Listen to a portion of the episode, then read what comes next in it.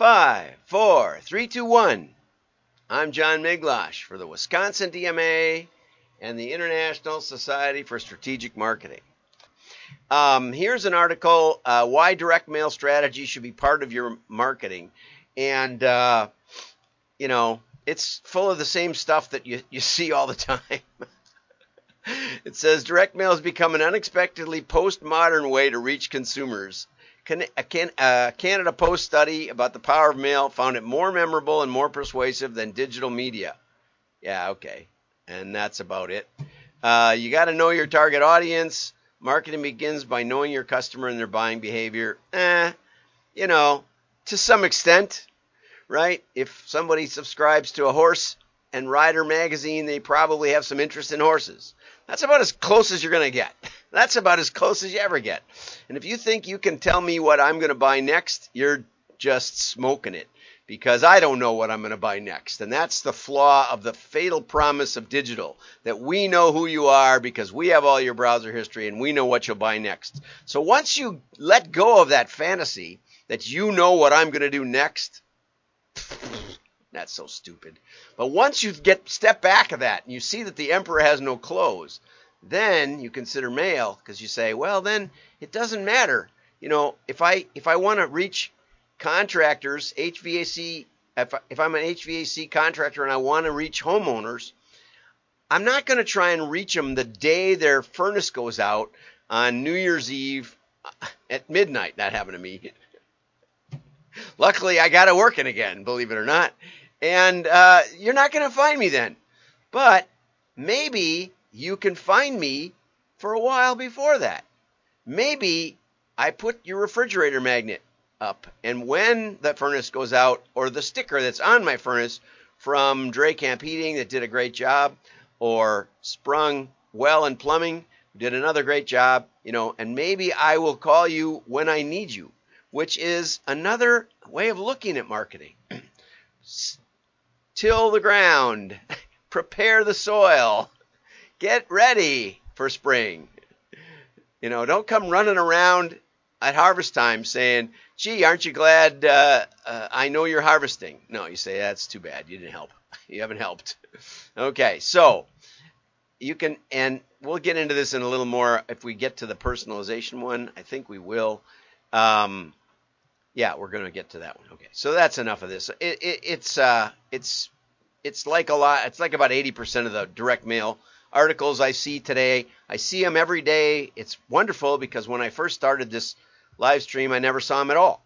Right? So, uh, here's a good one though. It's from Modern Postcard. It's from Chris Foster, and uh, he actually gives some specs, which I like, really like. Okay, uh, a lot of numbers in here. Um, Amazon's going to get half of the e-commerce. But this is one I especially like. 97% of visitors leave without buying on their first visit to the website. Now, that doesn't sound right to me pretty much because that would mean that 3% buy right off the bat, and that's probably high. Maybe it's true. Very first visit? I don't know. You know, I tried to I tried to buy from a website that I'd never heard of because I'm looking for a purple fleece, and I found a site that has rel- relatively economic ones um, but you know, there were too many questions on my credit card, so I did it on PayPal and didn't go through, and I left. But they have my email. Are they going to contact me? I doubt it. Did they leave a first party cookie? I doubt it. Anyway, so when brands retarget digitally, they uh, if they retarget a thousand visitors, only about seven to ten come back. Okay, now in defense of that, that's a 0.7 to a 1% response rate, which is not too bad, actually. 1% of a 1,000 is mm, 10. Okay, 1%. Then he goes on to say, right, 0.7%. Okay, then he goes on to say that they use first party cookies and match about 50% of web visitors. That's pretty good. Usually, I, I after you figure it out, now there may be some wiggle room in there because they may mean we match them, but we don't have opt in, or we don't have this, or we don't have that. Usually, if you get 100,000 visitors, you end up with about 5,000 that you can actually retarget with mail. But let's say they say they have a patented first party cookie way to match that's better than IP matching. Okay? Which may be true. May be true. Uh, and since they've already visited your website, and maybe if you asked them about first party cookies, you could consider that an opt in and mail them. So I'm not saying it isn't. I'm just saying that this is way higher. This is 10 times higher than most of them I've evaluated. Okay? And I was on with uh, uh, uh, somebody from LS Direct just yesterday talking about how great they did on their retargeting with Lovesac. Anyway, it launches the postcards, and um, this I liked. the author of the article quotes himself. Most of our e-commerce clients are seeing very high response and conversion rates, says Chris Foster, VP of Development.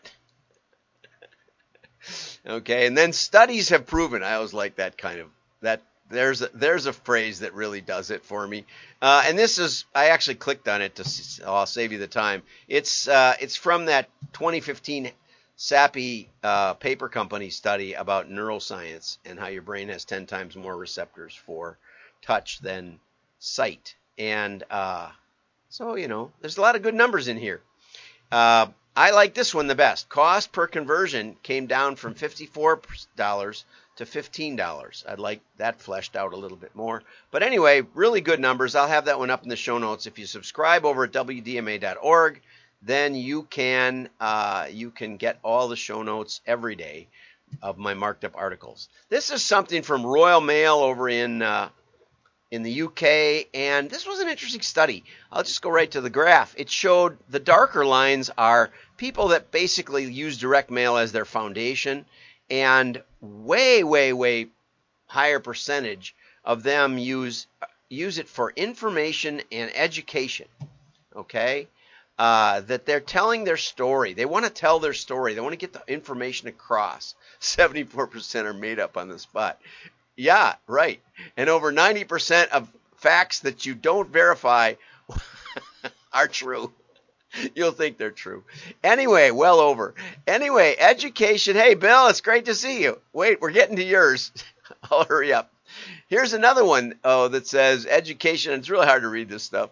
And then personalization. Now, they talk a lot about personalization, but they actually flesh it out a little bit and they say that direct mail can play an important role. Direct mail, they attempt to personalize more than a lot of the other campaign ca- case studies. And when you think about it, you know, if you're doing a TV commercial, you know, when I was young, I remember hearing about cross your heart bras from Playtex. I never have bought a bra. I never, never really wanted one, but I really do know that term because I was in front of the TV. So there's a broadness to mass media. It's not called mass media for nothing right? And even digital. You know, a lot of that personalization, if you give up on that idea of, if you give up on the idea that you're going to figure out what I want next, then you devolve into something pretty general because you really don't know who Facebook is serving up to you or Google. Okay, so what they're really saying is like, here's an example Titan Travel used personalized brochures to help customers select their next trip. Now, you can do that. Our very first modeling client was the Hudson Bay Company, and they wanted us to model travel. And I said, yeah, but a trip to Cancun and a trip to the Yukon are very, very different. and but we did know we did know the trip, and so we could actually you know, if they went to up to up to what's the name of that place where all the polar bears are, Hudson or something like that. Anyway, if they went up that way, they might be ready to thaw out in Cancun, or maybe they need another trip up to the Great White North. But that's the trouble. You know, if you've been there once, does that mean you're going to go there twice? And it's that way with almost every purchase, right? But anyway, it says, it says that they were able to personalize the brochures. How they did that, I'd like to know but they were 500% more effective than non personalized versions. I think even the attempt, you know, if you said, well, you went to Cancun with us last time, how would you like the Yukon this time? And I think that would be a pretty good, that would be a start. At least you would acknowledge it. I know, I, I know so many fundraising letters I get are like, you got to give now. We just lost our furnace or whatever it is. Nobody ever acknowledges that I've given them thousands of dollars. You know, CBN used to acknowledge that, and I really liked it. You know, they would say, you know, you've been giving ten dollars a month. Could you up it to fifteen? Excellent, excellent, simple approach. From hard data, you don't have to infer anything. Okay. Um, COVID increased the likelihood of mail being read and engaged with. Mail can differentiate marketing campaigns. Uh, its physical presence in people's homes can combine with digital to give clear to drive clear growth for brands brands that invest. And direct mail delivers both brand and performance goals. Okay. Well, it was paid for by Royal Mail, so you know they have to put that stuff in. Okay, here's the one I really wanted to get to. Here's Bill's article, and uh, this is one of the better articles I've ever come across. I have to say. And here he had me right at the beginning, at the very first, at the very first sentence. While it is valuable for a salesperson to ask questions of himself or herself and about the customers, there are good questions and there are bad questions. I was on a three-hour Zoom uh, you know, conference thing yesterday, and one of the things the first presenter said was, "There are no good questions. Are there no bad questions? There are no good ones either, are there? There are no bad questions." And I thought to myself, there are a lot of bad questions. They're mostly bad questions. You know, I have a MA in philosophy, and most of the questions were bad.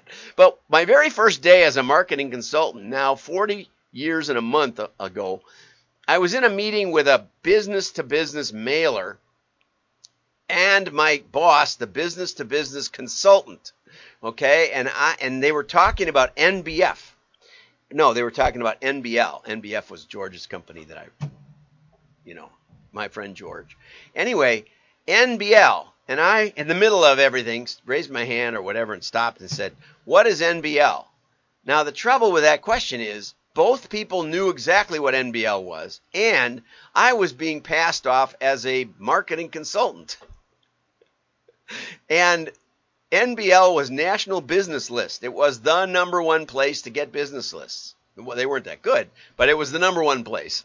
And anybody who had 10 minutes of experience, which I didn't, would know that. That was a bad question. And Vic Hunter told me it was not that great a question, and maybe I should hold my questions and ask him later, which would have been an excellent approach, which I didn't do. So there are bad questions, and Bill's got me there. Really, really smart. Yes, there are bad questions. There are terrible questions.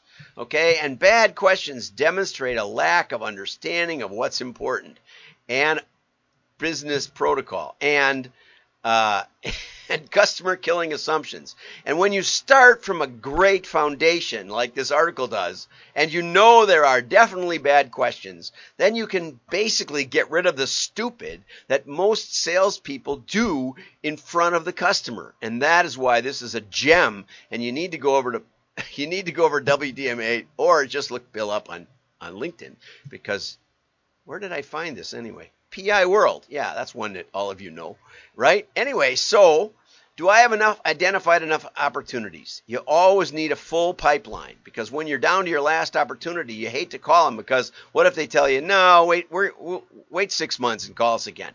Then you're done. You're done. So a successful month is step 1, but stringing together a series of successful months requires constant additions to the list, right? Nobody has enough, right? The next good question is what are you planning to spend on this campaign? You know, that's when I got from Mike Gunderson. Do you have 200 grand? You know, and that's right. It takes a certain amount of confidence. But is it, you know, what's my the best use of my time right now is never bad, but it should be asked the day before. The best time is to is to is to ask it the night before, which he says down in the bottom. Sometimes the best use of your time might be to relax, take a break, and recharge. But it's not always the best time, the best use of your time. you know, uh, uh, what does it say? A little sleep, a little slumber, a little folding of the hands to rest, and poverty will overtake you like a vagabond. I got a personalized piece years ago from a company that makes the personalized RIP. Oh, this is too long to read, Bill. we'll have to talk. We'll have to get you on here so you can repair the damage that I've done. What are three things I want to do before the end of business on Friday? And for some of us, that, you know, Bill Walton used to say, uh, what does God want me to do today? And that isn't a terrible thing to ask. It's better to ask it than not. Here's a great one. Why do people buy from me? I've asked myself that question. I really, you know, mostly because they think I'm going to tell them the truth, even if it doesn't isn't in my best interests. And I think that, you know, I hope I come across that way on here because I don't want to be the hero. I want to be the the Yoda in your in your in your uh, campaign. Um, five worst questions. Who buys the print? This is one of the best questions if you don't want to get the job. you want to be a problem solver. And that's why Vic hired me. But he should have told me who NBF was or, or not to ask dumb questions. But, you know, live and learn. We got the client anyway. The purpose of my call is, and don't talk about print. Absolutely right. You know, I've helped a lot of people increase their the value of their company and sell it at a, huge profit. Would you be interested in that? And the print buyer will not be interested in that. The only people that are interested in that are probably the CEO, the board, and maybe the CFO. Probably those three. Okay? So if you ever get a chance to talk to him, you just ask him that. Would you be interested in a higher valuation of your company? So you could sell it if you wanted to. Oh, yeah, that's what they want. Okay, will I get a chance to rebid? Bid just means you're going to give it away if they ask a couple more times. Uh, you should have a plan. Oh, what will this day bring? This is where he gets into the, yeah, you should have a plan, and it's best to do it before you went home the day before. The key to productivity is preparation. I told somebody that just yesterday, right? You got to prepare for what you want to achieve. It, what is it? Everyone loves to win, but few people love to prepare to win. Amen. When something goes right, oh, this was a great one. Okay, does the client know how amazing I am? No, they never do. And furthermore, when they sell the business, they won't tell the new buyer how amazing you are. You assume everyone knew that you drove through the snowstorm or chartered a plane to get the the the, the data there on time. Uh, or achieve double digit response rates. They don't know. Most people don't know. And so then they hire uh, another merchant, another vendor, another service provider that just does the minimum. And they wonder why the results went to garbage. And I get those calls too. when something goes right, this is awesome. When something goes right, I wish I would have done this every time. Where were you, Bill, my whole career? And then email outlining the details, and then CC everyone. It's not that hard to do. I do a recap. I did take that up, but I didn't I didn't copy enough people on it. Oh, that is a gem. That is worth the price of admission to this live stream. Our job as a salesperson is in part to get the first and the anticipated needs. Where should I go with my business next? Bill, I think you could rework this one a little because I wasn't sure. yeah, you can go pound sand. You missed our deadline, or you misaddressed all my my mail and left out the street. Uh, that's happened, not to me, but someone I know very well. Um, I think what you're asking is: Is there anyone else you know in your industry that could use these kinds of services? You know, friends or associates from your your print association. Okay, but here it comes. A- ask the right. This is great. Look at this ask the right questions, avoid the wrong ones, question assumptions, especially your own. Every once in a while, pull your head up out of the sales activities you're performing and scan the horizon to make certain you're heading in the right direction. If you don't, you could end up with the kind of job that has one question Do you want fries with that? And so I'm gonna I'm gonna follow Bill much more closely. Everything he publishes, I'm gonna probably steal. So have a great day. Like and share. Get over to WDMA. Bill, if you want to have some fun, come to our thing at two o'clock Central, daylight today, tonight, today, this afternoon. And the style consultant's running it, so I won't be able allowed to talk. so you can meet a lot of great people. Have a great day. See you at two. Bye bye.